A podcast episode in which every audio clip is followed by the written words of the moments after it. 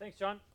Well, welcome uh, to Genesis. My name's Michael, and uh, just extend a welcome to you. Glad you are here. Uh, as John mentioned, we started, uh, I think, a pretty awesome series two weeks ago. So this is uh, week number three uh, in this series on conversations on, on life, God, and other small topics. And as John mentioned, the first two weeks we, we looked at God and who is God and how can we know God and how has God revealed himself. And last week we looked at man and what does it even mean to be human and uh, how do we get our image and our identity? Um, where does that come from?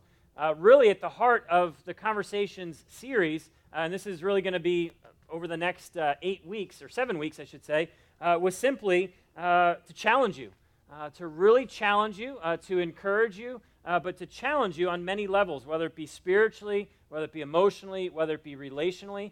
And today, just the topic of science is definitely going to challenge all of us no matter where you are, no matter what your background is, it's definitely going to challenge us uh, intellectually. So, uh, before we dive into today's conversation, which is uh, just on science, uh, I wanted to give, um, maybe it's just way as intro, uh, three challenges or maybe three encouragements before we start. Uh, number one, my first challenge slash encouragement would be this: None of us knows everything there is to know. None of us knows everything that there is to know. So we need to approach this in particular conversation with an incredible amount of humility uh, because whether you're a professional scientist or not, no matter what your background is, you don't know everything. Nobody does. So let's engage this conversation, not only today, but let's engage the conversation with others with incredible humility. Uh, second thing I would say, uh, as way of challenge, encouragement, uh, this is a highly sensitive subject. So, two things on this one. Talk about science, whether you talk about science in church, whether you talk about science with friends, family, coworkers, neighbors, it's a really sensitive subject. We all have ideas on it, we all have opinions on it. Uh, and the two things I would, uh, in particular, challenge you, encourage you if you hear something today that irks you, if you hear something today that irks you, don't check out. That would be the easy thing to do. Is, well, I just heard him say this, and I completely disagree with that, so I'm not going to listen to anything else uh, he has to say and shut down. Uh, be okay to have your presuppositions or maybe your conclusions challenged a little bit today. Uh, and in many ways, I hope they will be. Uh, so if you hear something that's as way of challenge, maybe even bothersome, maybe even annoying to you, don't check out. Don't check out mentally. Don't check out you know, intellectually, spiritually. Just let's, let's walk this path today together uh, and see what God would have. Uh, the second way of encouragement is when we're talking about this conversation today, when we're talking about this conversation with people and meaning science, uh, let's approach this again with great humility. But the point of this conversation is not to get you to think how I think, is not to get other people to think how you want them to think. Uh, our, our hope is that we would be talking and engaging people in this conversation about science, again, with great humility and a winsomeness in our approach. We're not trying to beat people up with arguments. We're not trying to say, well, my argument is better, so this one trumps yours.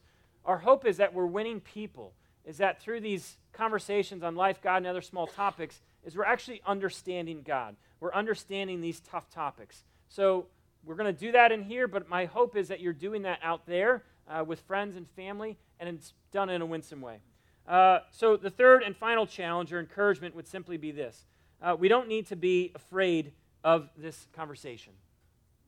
Some people find it, uh, at least I've talked to, like, wow, you're really going to talk about science in church? And I'm like, I'm not sure why we wouldn't. Uh, certainly, the Bible talks about science, as it were. So, why would we not talk about it uh, in church? Or why would we not be having these conversations, again, with family and friends.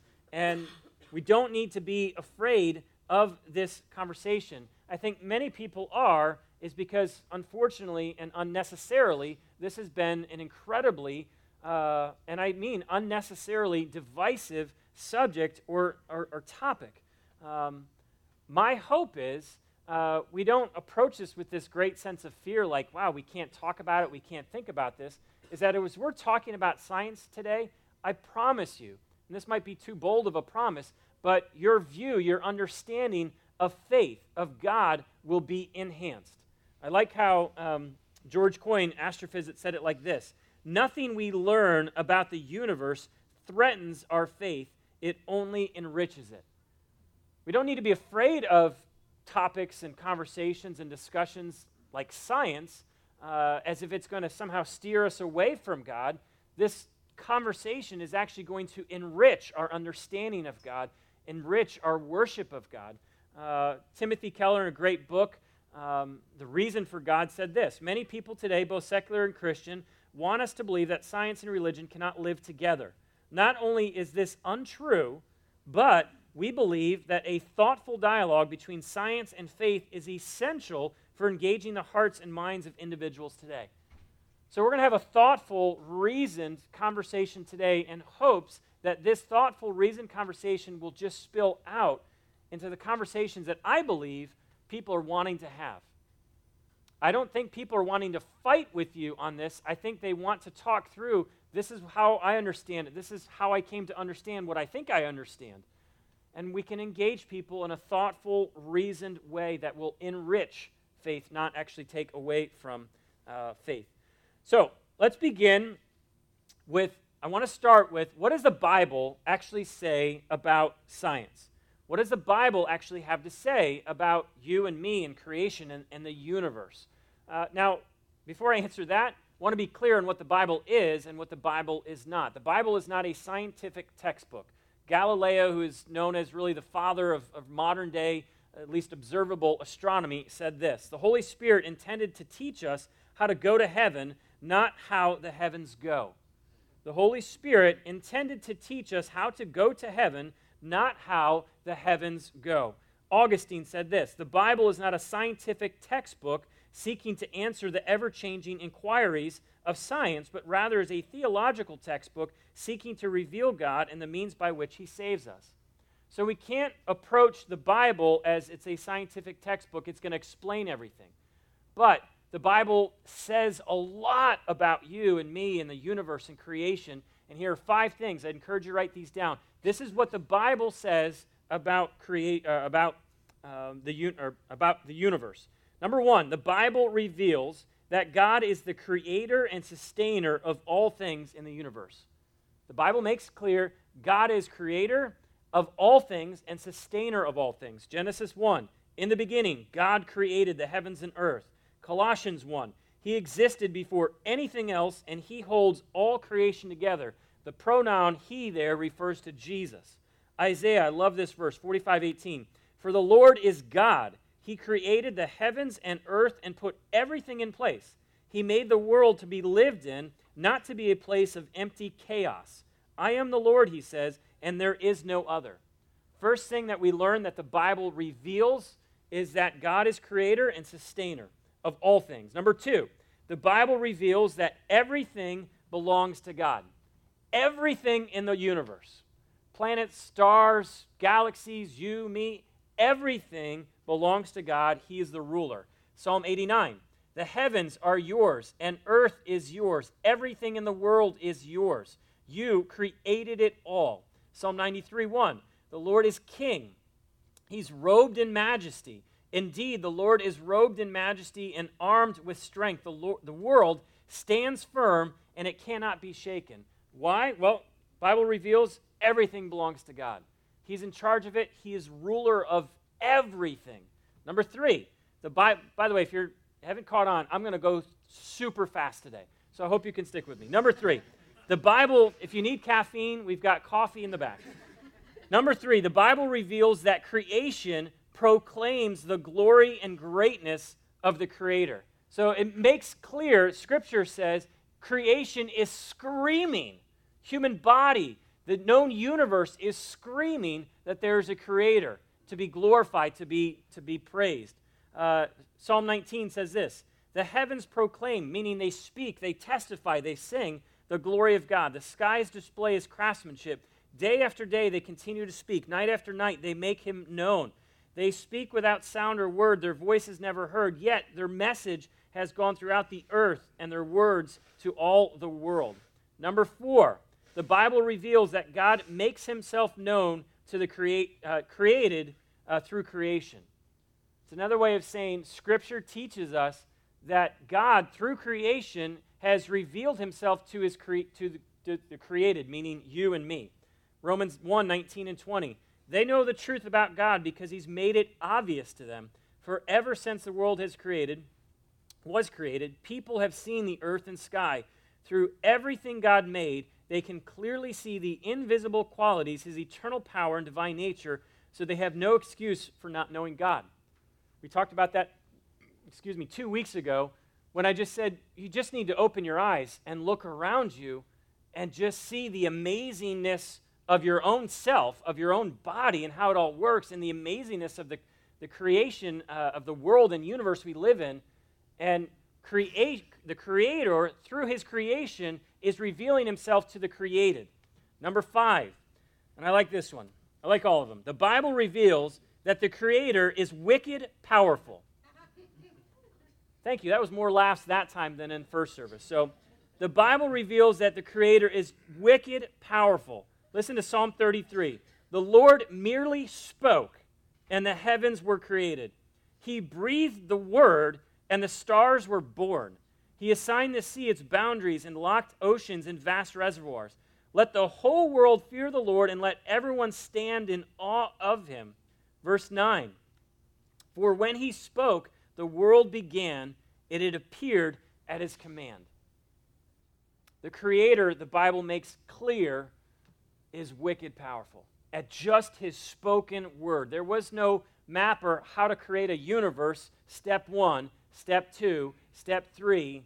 He spoke, the Bible says, and the universe came into being.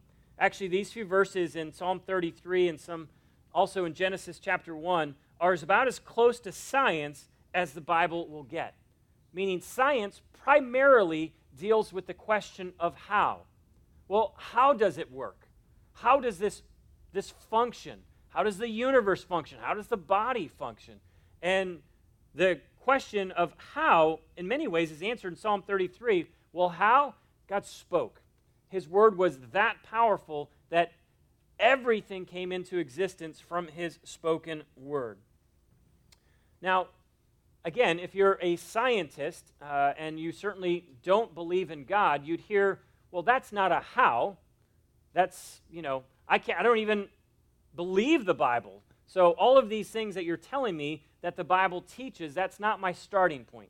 It's my starting point because I wanted you to be clear that Scripture is not silent as it relates to science. Scripture is not quiet as it relates to science. Uh, but I also said the Bible is not a scientific textbook. Uh, also, I would uh, equally say science can only accomplish so much, meaning it has a scope of how far it can go. Uh, I like how Robert uh, Velarde, in his the book that we're encouraging you to read, Conversations with C.S. Lewis, said this: Even if science could answer every question there is about the universe, its origins, its evolution, and so forth, such scientific answers would move us no nearer to philosophical truth than if we remain scientifically ignorant. Omniscient science still could not answer why there is something, the universe, rather than nothing, or where everything came from, or why we exist. Let us not mangle what science can do and what it cannot do. My point is that we don't ignore science. We can definitely learn and be encouraged and challenged and inspired by science, but science has its limits, meaning it cannot explain how everything and where every why we even are here, why we exist. But what science does is it teaches us the how. Now, um, again, I realize that maybe some of you here today and you're not in a place yet, and you're just kind of on that road of searching and asking questions and discovery uh, about God. Uh, and if you're talking to maybe a, a scientific mind, uh, and I'm explaining, well, Michael, I don't believe in God. But what's really interesting to me in a lot of study and reading and research that I've done is that even scientists who do not believe in God, we either be agnostic or atheistic, uh, would, say, would say this the more, or have said this, Freeman Dyson, the more I examine the universe and the details of its architecture, the more evidence I find that the universe, in some sense, must have known we were, we were coming. Somehow, even scientists who do not adhere to uh, the creator that Scripture teaches and reveals are coming to a place of saying, it, it would certainly seem to me, in some sense, the universe must have known we were coming. And that's what we're going to unpack now. Is question is this: If this is what the Bible teaches about creation and some of the things I shared, and its creator, then is this in contradiction to what science has actually learned about creation? Meaning, is modern day science actually contradict the Bible and vice versa? Uh, that's the question we're going to spend a lot of time on right now. But before you can go there, you at least have to answer one simple question of, well, what is science? What, how would you, if someone asked you what is science, what would you say? And so here's a, a good working definition. In Latin, science just means knowledge. Uh, so science or knowledge is a systematic structure that builds and organizes knowledge in the form of testable explanations and predictions. Okay? It's a way to make observations uh, and have test a, a, way to test those theories, those ideas, uh, and search for knowledge. Now, in order for science to remain science, it's got to remain faithful to itself. If science will be true science, it has to be or remain faithful to itself, meaning scientific theory is empirical, meaning you can observe it. That's the whole point. But it's always open to falsification if new evidence is presented. Thus, scientists must be on guard against uh, certain biases. So, if you put a theory out there, you test that theory, theory, you observe that theory, and the evidence doesn't support that theory, you either need to drop that theory or somehow change or alter that theory until the evidence supports it. Uh, I like how Jonathan Wells, biologist, said this. Like all other scientific theories, Darwinian evolution must, and this was a book specifically on evolution, Darwinian evolution must be continually compared with the evidence. If it does not fit the evidence, it must be reevaluated or abandoned. Otherwise, it's not science, but myth. My big point in just saying this is simply if science is going to be science, it's got to be faithful to itself. And if a, a theory is proposed and it's, it's uh, observed, and what is observed does not support the theory, you got to change it or you've got to abandon that theory. If not, it's no longer science, it's just a myth. So, in answering the question of what is science, one of the things that just I kind of knew this, but didn't really know how vast the science field is. Uh, and here's a, a snapshot of science. So, when we talk about science, we're talking about anatomy, anthropology, archaeology, astronomy, astronomy, astrophysics, biochemistry, biology, chemistry, cosmology, economics, engineering, whether it's aerospace, mechanical, nuclear, electrical, civil, genetics, geochemistry, geology, geophysics, hydrology, mathematics, medicine, meteorology, microbiology, neurology, uh, you read it up on the screen oceanography, paleontology, physics, paleontology, physics, physiology, psychology, my major, thermodynamics, and I put in for my wife zoology. That was her major. Now, I left out about another 50, 75 different fields of study of science, and within each field, there's literally dozens and dozens just under medicine. Do you know how many different ways of, of different scientific studies just under the category of medicine? My point in saying that is simply you don't know everything, no one does. So we approach the conversation of science, both at a micro and a macro level, with extreme, extreme humility. Now, we've looked at like what science is, like how do you define science, uh, and the many, the vast categories within science. But I want to answer another, ask another question before we look at the big one of does modern day science and, and the Bible and creation and, and creator, are they in contradiction? Why can you even think scientifically? Like, why is there even such a thing as scientist? Meaning, why is it even possible that we can think, reason, logically?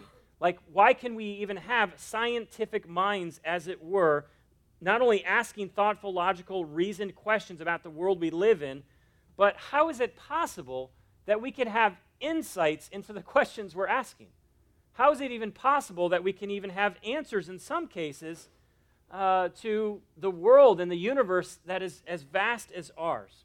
Now, if you're a scientist and you don't believe in God, there's no way that you can answer that question, in my humble opinion. If you don't believe in, in God, how do you answer the question of how you can even be a rational, thinking, logical, intentional, purposeful being, asking questions and seeking to discover? As a Christian, which I am, it makes perfect sense that we can think, we can feel, we can understand, we can reason. Why? Well, Imago Dei, like what we looked at last week. We've been created and fashioned and formed in the image of our Creator, and our Creator is a rational, logical, thinking God. And we've been created in His image. So the only reason that we can even do science, in my conclusion at least, would be is because there is a God, and we've been fashioned and created in His image. All right, we've addressed what is science, we've addressed why can we do science. Let's look at the question is, this, is modern day science and Bible in contradiction to one another? You ready for this answer? Yes and no. Is science and Bible in contradiction to one another? And my answer is uh, yes and no. I say no because there is no conflict between Christianity and science in itself. We believe God created the world with natural laws and orderliness, which is the basic foundation of just scientific enterprise. There's no disagreement there between our belief of God creating the world with laws and orderliness and purpose and, and design and science at that level. Now, I would say yes, because there is a conflict between Christianity and scientific naturalism. A scientific naturalist believes that all creation is the product of time, of energy, and chance. Now, probably the, at least in modern day times, the most, I would say, most famous atheist but scientific naturalist was Bertrand Russell, and he said this Man is the product of causes which had no prevision of the end they were achieving. That is, origin, his growth, his hopes and fears, his loves, his beliefs are but the outcome of accidental collections of atoms. His scientific naturalistic mind led him to the conclusion that it's, it's just an all accident, it's all random. Now, fast forward a few, cent- or a few years, actually, Richard Dawkins, who actually holds the same position, was an atheist now, converted to being an agnostic, um, which is not a great conversion, by the way, uh, said this. Someone asked him in an interview, uh, You hold the same position as Bertrand Russell has this philosophy, has this approach, has this scientific naturalistic mind, are you depressed?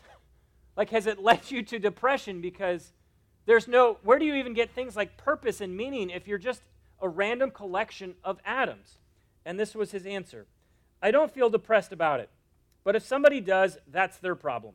Maybe the logic is deeply pessimistic, the universe is bleak, cold, and empty, but so what? Now, I encouraged you uh, in week number one. If you have a belief, and we all have beliefs, follow your belief to its logical conclusion. Follow that belief system or structure to where it logically, where the road logically takes you into its concluding end. Now, if you're a scientific, naturalistic mind, that's, that's your worldview, as it were, where does that road take you? I see that's a road that takes you utter, uh, uh, ultimately to a life of despair. Someone asked him the question, Are you depressed? Because it is a depressive lifestyle if you're just you're an accident. You're just an accident. Now, I think uh, to be a scientific naturalist, it would take an incredible amount of faith because, and I'll tell you why. Here are just a few. This is a snapshot uh, remember, I'm answering the question is there contradiction between Bible and, and uh, modern day science? No, at a top level, but yes, if you're a scientific naturalist. Here are some of the things that you would have to believe or agree with to, to be a scientific naturalist. Number one, you need to believe that nothing produces everything. You would need to agree or believe that nothing produced everything. Out of nothing came you. Out of nothing came the universe. J.P. Moreland said this in response You can't get something from nothing. If the universe began with dead matter, having no conscience, how then do you get something totally different? Conscious, living, thinking, feeling, believing creatures from materials that don't have that. But if everything started in the mind of God, we don't have a problem with explaining the origin of our mind. If you're going to believe that, you need to believe that nothing produces everything. How do you get something totally different? Number two, I would say you need to believe that non life produces life. Non life produces life. Uh, if you're familiar with the Genome Project, Francis S. Collins said this I can't imagine how nature, in this case, the universe, could have created itself. And the very fact that the universe had a beginning implies that someone was able to begin it. And it seems to me that it had to be outside of nature. Scientific naturalists, you would have to believe non life produces life. And I'm, how? How does non life create, produce life? Third one, and I'll stop with this one you need to believe that randomness produces fine tuning. It's another way of saying out of chaos comes complete, perfect harmony, perfect order. Now, let me give an example of how this would work just with our bodies. Each of us has six feet of DNA coiled inside every one of our bodies, three trillion cells. Okay? All of us have DNA in every cell. You have over three trillion cells. Okay? Each DNA strand contains a four letter chemical alphabet that spells out precise assembly and instructions for all proteins from which our bodies uh, are made. That's amazing to me. Your DNA in every single one of your three trillion cells has an alphabet that is spelling out, communicating what it is supposed to do. Now, if you were to look at my notes from today, and you came up afterwards and you just happened to pick it up, and you're like, wow, there's letters. And those letters actually form words, and those words form sentences, and those sentences form paragraphs, and those paragraphs form like one cohesive thought. You would not make the conclusion in just looking at my notebook, well, that just probably randomly happened. You would easily make the conclusion, well, clearly someone wrote that out. Someone put the letters with the words in the sentences and the paragraphs to make an ongoing cohesive thought or, or story or narrative. Um, it's, it's not random, as it were. Uh, so, yes, scientific naturalism would be in direct contradiction to what the Bible teaches, primarily because it doesn't acknowledge that there's a creator or at least a designer. But the conclusions they make, they're not even scientifically supported. It's not even rational to believe that nothing produces everything, or that non life produces life, or that randomness produces fine tuning.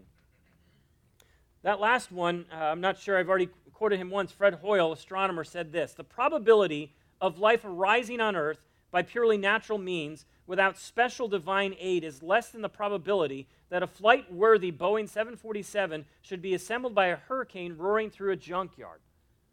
It's just not, it's not even logical or rational, I should say, to think that it possibly could. So, my question would simply be to if you are here and you're of that scientific naturalist mind or to those that hold that position or worldview, why?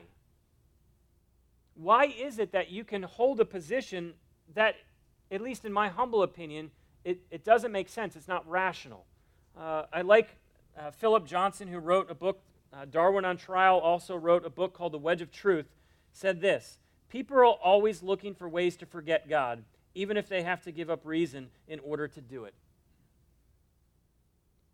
If your decision is, I don't want to believe in God, you will make anything and everything make sure that it supports that. And my hope is if you're in that worldview right now, that you would be okay to make the transition right now. Let's look at the evidence. Let's look at what actually science teaches us about you and about the world we live in. And after that, then I would encourage you and challenge you to take the evidence and then weigh it. This is a few things, a few things of what science has taught us about creation. And my hope is as I, I walk through this, I'm going to share some things of what science has taught us or instructed us or made us aware of on both a micro level as well as a macro level. You would be absolutely amazed that you would hear some of these things and say, My goodness, God is an amazing God. Our Creator is a creative God. Here's a few things on a micro level. As I mentioned, you possess 3 trillion cells, all coordinated by the brain. In order for the body to work properly, all these cells have to be in the right place doing the right thing at the right time. How do they do that? Hormones, I'm glad you asked. Chemical messengers are sent from one cell to another. When the hormone reaches the target cell, it attaches itself to a receptor molecule. But in order for it to attach itself, the, mo- the molecule and the hormone must match because receptor molecules are designed to react to one and only one specific hormone. It will not react to any molecule that is similar uh, to the intended hormone. The receptor hormone specific. This means that if just one atom is out of place on the hormone or receptor, the receptor will not react to the hormone, thus, the cell will not function. Thus, your body would not function. I read that, I'm like, that is, that's amazing. Three trillion cells in your body. Your brain controls all of them, sends out messages. It's absolutely mind boggling. We move on. You have 131 million photoreceptors in your eyes if you want to be blown away about something in particular in your body, just do some research on how the eye works and what make and, and how the eye even functions. 131 million photoreceptors in your eyes that make your eyes work. Your heart beats 100,000 times, pumps 2,000 gallons of blood every day. 24,000 hair like cells in your inner ear, and men, not on your outer ear. This is in your inner ear hair like cells in your inner ear which react to sound and then convert it into nerve impulses. Your liver, I was amazed by this, manufactures more than 1,000 different enzymes, each controlling different chemical reactions. Produces over 1,000 enzymes. Uh, your liver is working hard. There are 35 million gland cells in your stomach to allow it to break down food, without it actually digesting itself. When I read some of these on a very micro level,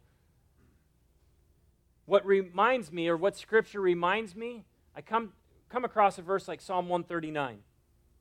You are made, you made all the delicate inner parts of my body and knit me together in my mother's womb. Thank you for making me so wonderfully complex. Your workmanship is marvelous. How well I know it. You can listen to just a few things of how the body is made up and how the body functions and how it works.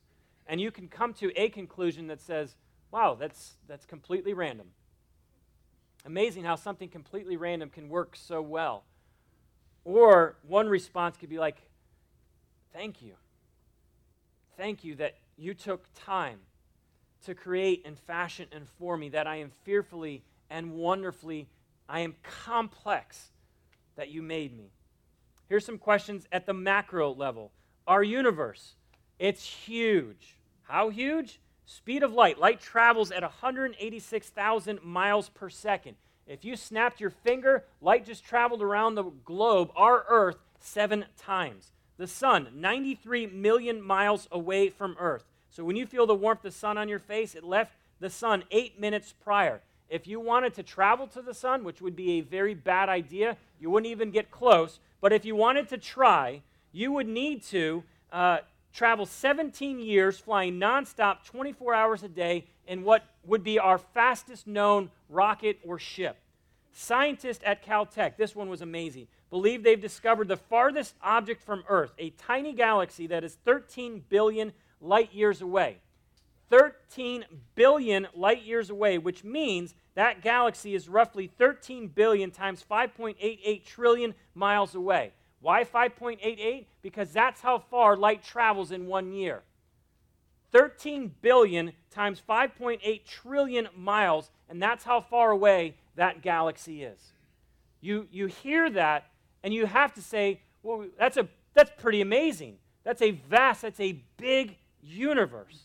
The Milky Way, home to our planet, is roughly 125,000 light years across. So to get to one end from our, our galaxy to the other, it would take you 125,000 light years, traveling at 186,000 miles per second. Our small galaxy is home to billions of stars, one of which is the Sun, which is located 25,000 light years from the center of the Milky Way. The Sun, 300,000 times greater than the Earth, and it burns at 27 million degrees Fahrenheit. Now, just as planets in our solar system orbit the Sun, the Sun, along with billions of other stars in our galaxy, orbit around its center. A galactic revolution uh, takes our Sun, our Sun, 250 million years to complete. How about this? They don't know this for sure, so we'll give them a little grace on this one. But there's somewhere between 100 to 200 billion galaxies, and within each galaxy is estimated between 2 to 400 billion stars. There is a computer in a, a, supercomputer in Germany that scientists have used to come up with a map of the universe, and it actually mapped out over 500 billion galaxies, and within each, three, 400 million stars. That's amazing to me. That's at a, a macro view. And when I hear some of those things about planets and, and galaxies and stars, you know what comes to mind? Is Psalm 147. He counts the stars and he calls them all by name. Isn't that amazing? You can't even do the math on the uh, billions and billions of galaxies and the billions and billions and billions, hundreds times over, within each galaxy of the amount of stars. And this is what Scripture says He counts the stars and He calls them all by name. Now, to a Christian, the discoveries that scientists have made about the universe solidify for us God is an absolutely awesome, awe inspiring God. But what if you're what if you don't believe in God? What if you're, you're doing this science and you're doing this study at a micro macro level? What conclusion are you possibly making from this? Because you start from, I don't believe in God. So when you, these are, are known things, these are measurable things in our body and our universe. What conclusion could you possibly be coming to? What is the universe teaching them? Over the past 50 years, scientists have begun to discover, and this is an actual term, scientific term, mysterious coincidences or lucky accidents in the universe, meaning they discovered that if there were slight changes or deviations or variations to the fundamental constants, things like gravity, electromagnetic force, strong, weak nuclear force, distance between stars and planets, life, it just wouldn't be possible. If there was might, or minor, slight deviations to what scientists call fundamental constants, it wouldn't work. There would be no you. There wouldn't be a me. There would be no stars. There would be no planets. There would be no galaxies. There would be no universe. Francis Collins, again, a Genome Project, said this When you look from the perspective of a scientist at the universe, it looks as if it knew we were coming. There are 15 constants the gravita- gravitational constant, various constants about the strong and weak nuclear forces, etc that have precise values. If any one of those constants was off by even one part in a million, or in some cases by one part in a million million, the universe could not actually come to the point where we see it. Matter would not have been able to coalesce. There would have been no galaxies, stars, planets, or people. I wanted to share with you here are some of the fundamental constants that need to be in place, that have to be in place for you to work for this universe to work. Universe is expanding outward. If it expanded any faster, it would overcome gravity and galaxies, stars, planets would absolutely fly apart. If it expanded at a slower rate, gravity would take over and everything would come crashing back together. Nuclear weak force is 10 to the 28th times the strength of gravity. If the weak force had been slightly weaker, all hydrogen in the universe would have been turned into helium, making it impossible to have water. A stronger nuclear force by as little as just 0.2% would have prevented the formation of protons, protons and no atoms. No protons, no atoms, guess what? No you. You don't exist. If off by just 0.2%, if the difference in mass between a proton and neutron were not exactly as it were, roughly two times the mass of an electron, then all neutrons would have become protons, which means, again, life would not be possible. The exact size of protons and neutrons, it's amazing. How about this one? A, it's known as a circumstellar hab- habitable zone.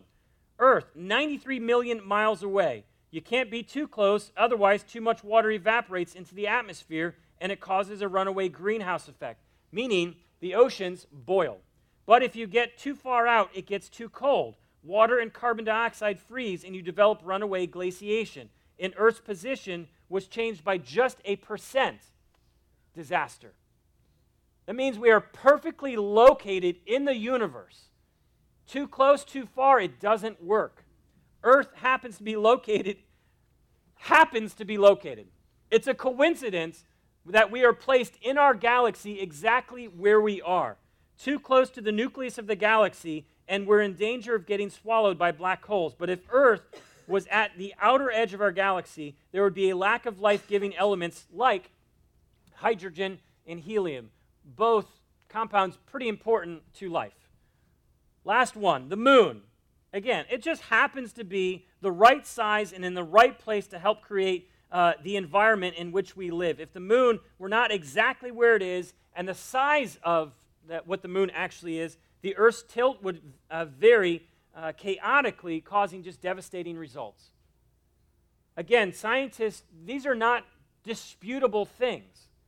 Why I'm bringing these things up is if you're a scientist or you believe that there is no God, then you have to coin these things up as uh, what they would call mysterious coincidences, lucky accidents, uh, but they do not disagree that there's fundamental constants.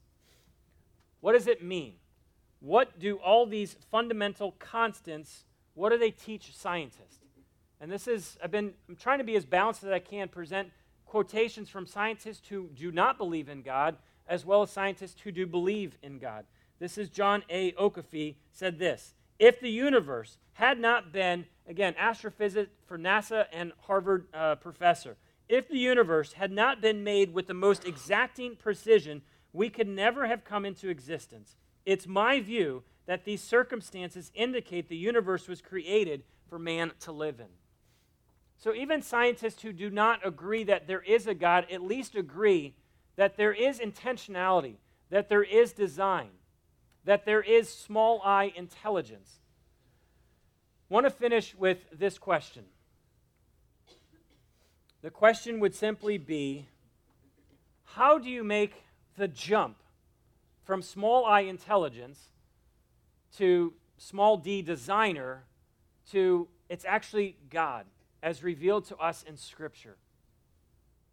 Some of you are here and you believe in God, and these amazing things I'm sharing with you that science has discovered is now going to enhance your worship, is going to enhance you literally walking around with a great sense of awe.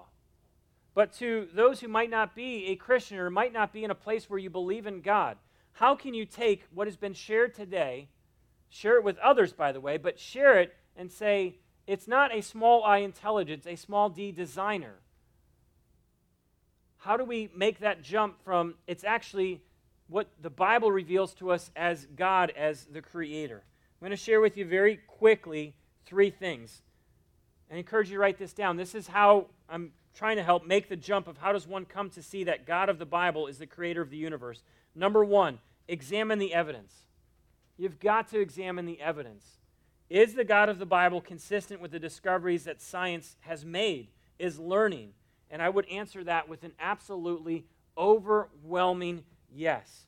Scripture makes clear that God creates so that the created will see him and glorify him. Like how Sir John Polkinghorne said this a very important aspect of belief in God is that not only is there a being who is the creator of the world, but also this being is worthy of worship. So examine the evidence, and I would say the evidence is overwhelming that the God of the Bible and what we know of God of the Bible is screaming that He is the one who has created this. God creates so the created will see Him.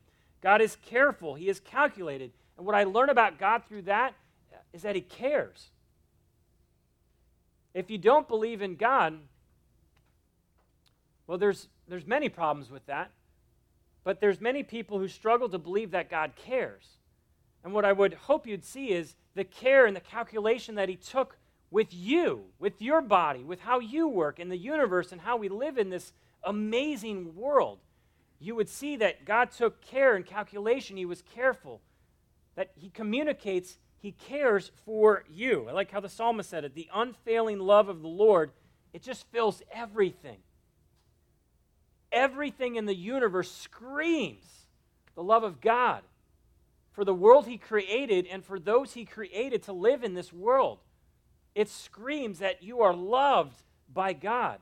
The fact that we live where we live and are placed where we're placed, it just screams with the message of Scripture that God is a loving God. And it shows through His creation. I'd say this God is powerful and purposeful so that the created you can trust Him. God is, has, is purposeful in His design, God is powerful in His design. Creation screams that. Creation does not communicate the message of craziness and chaos and disorder. Science reveals that creation is so amazing, so large, so vast, so big, so enormous. And what the message of the Bible communicates is God who's he's done that all and you can trust him. If he's powerful enough to, to care for all of that the world and the universe and your body, the conclusion is you can trust him with you. You can trust him with your life, with your hopes, your desires, your dreams, your passions, your loves.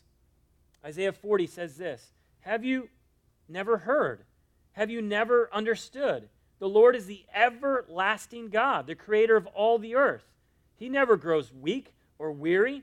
No one can measure the depths of his understanding. He gives power to the weak and strength to the powerless. Even youths will become weak and tired, and young men will fall in exhaustion, but those who trust in the Lord will find new strength. They will soar high on wings like eagles. They will run and not grow weary. They will walk and not grow faint. Again, the message of Scripture is communicating we can trust God. He's purposeful, He's powerful. We can trust Him. Number one, examine the evidence. Examine the evidence. And the evidence of science and the evidence of Scripture do coalesce and they scream there is a God who's created you in this universe with great care and precision. Number two, examine your options. What are your options? If you don't believe in God, that there is a God that is the creator of all things, including you and the universe you live in, what other option do you have?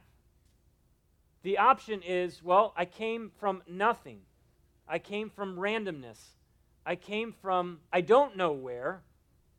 I don't have answers to those questions. So, where will you find meaning and purpose in the life you live?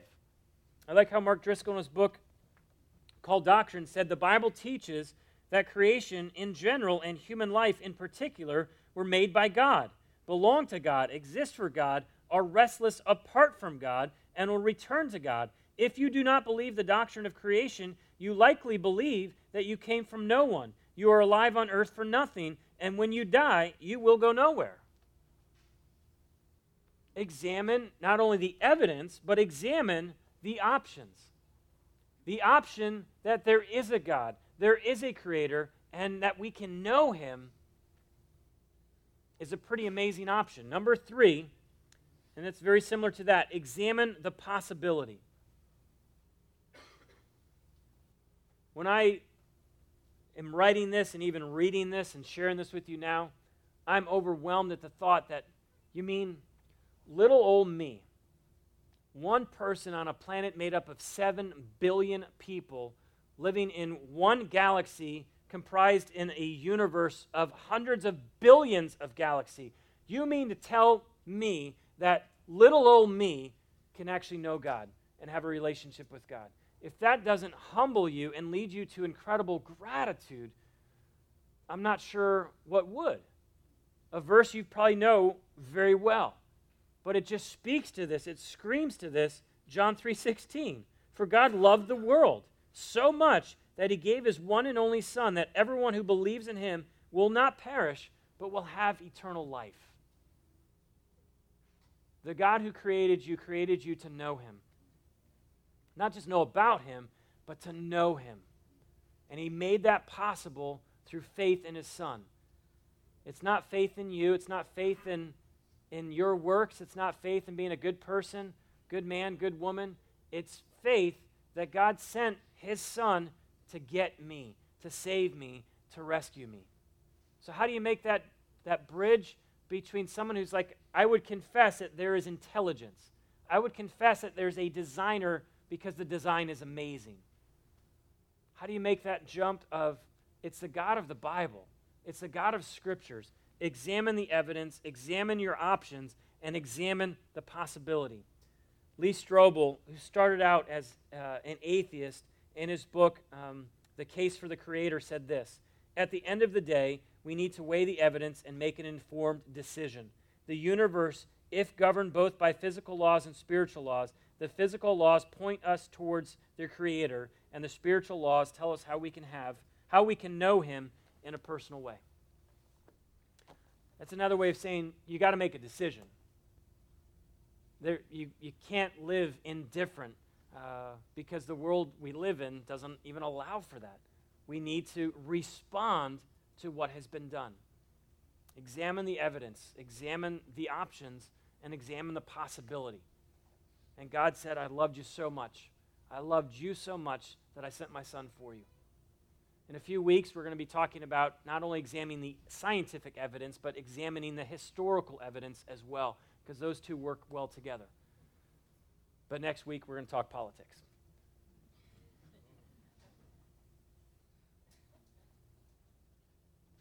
Examine. The evidence screams that the God of the Bible is the creator he created you to know Him and to be with Him.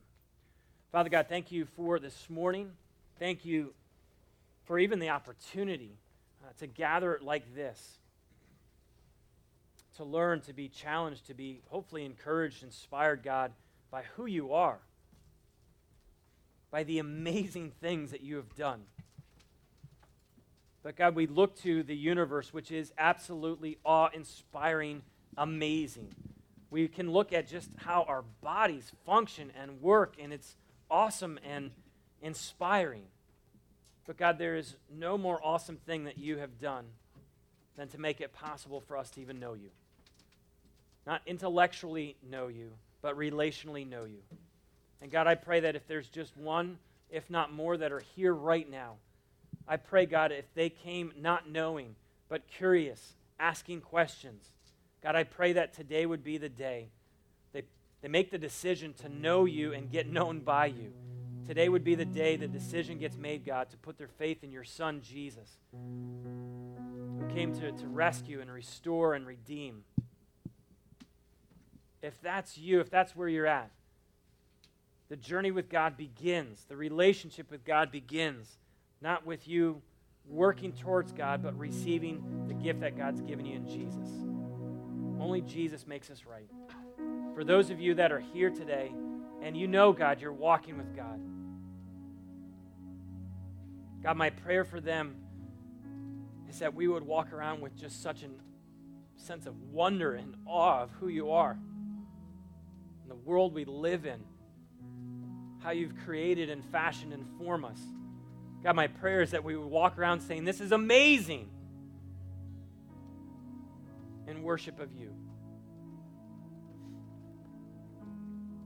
We're going to spend some time in worship through song and worship through communion. I've asked some of our leaders uh, that if you have questions, if you want to talk some more about what's been said today, if you want to learn even how to become a Christian, what it means to put your faith in Jesus, uh, take a step of faith today and step out and, and just come and say, hey, what about this? Can you we talk about this? Can you pray for me here? But as you're ready, if you're a Christian, come celebrate communion and remember it's Jesus and only Jesus who makes us right with God through his perfect life, his death on the cross, and his resurrection. So as you're ready, come and celebrate communion today.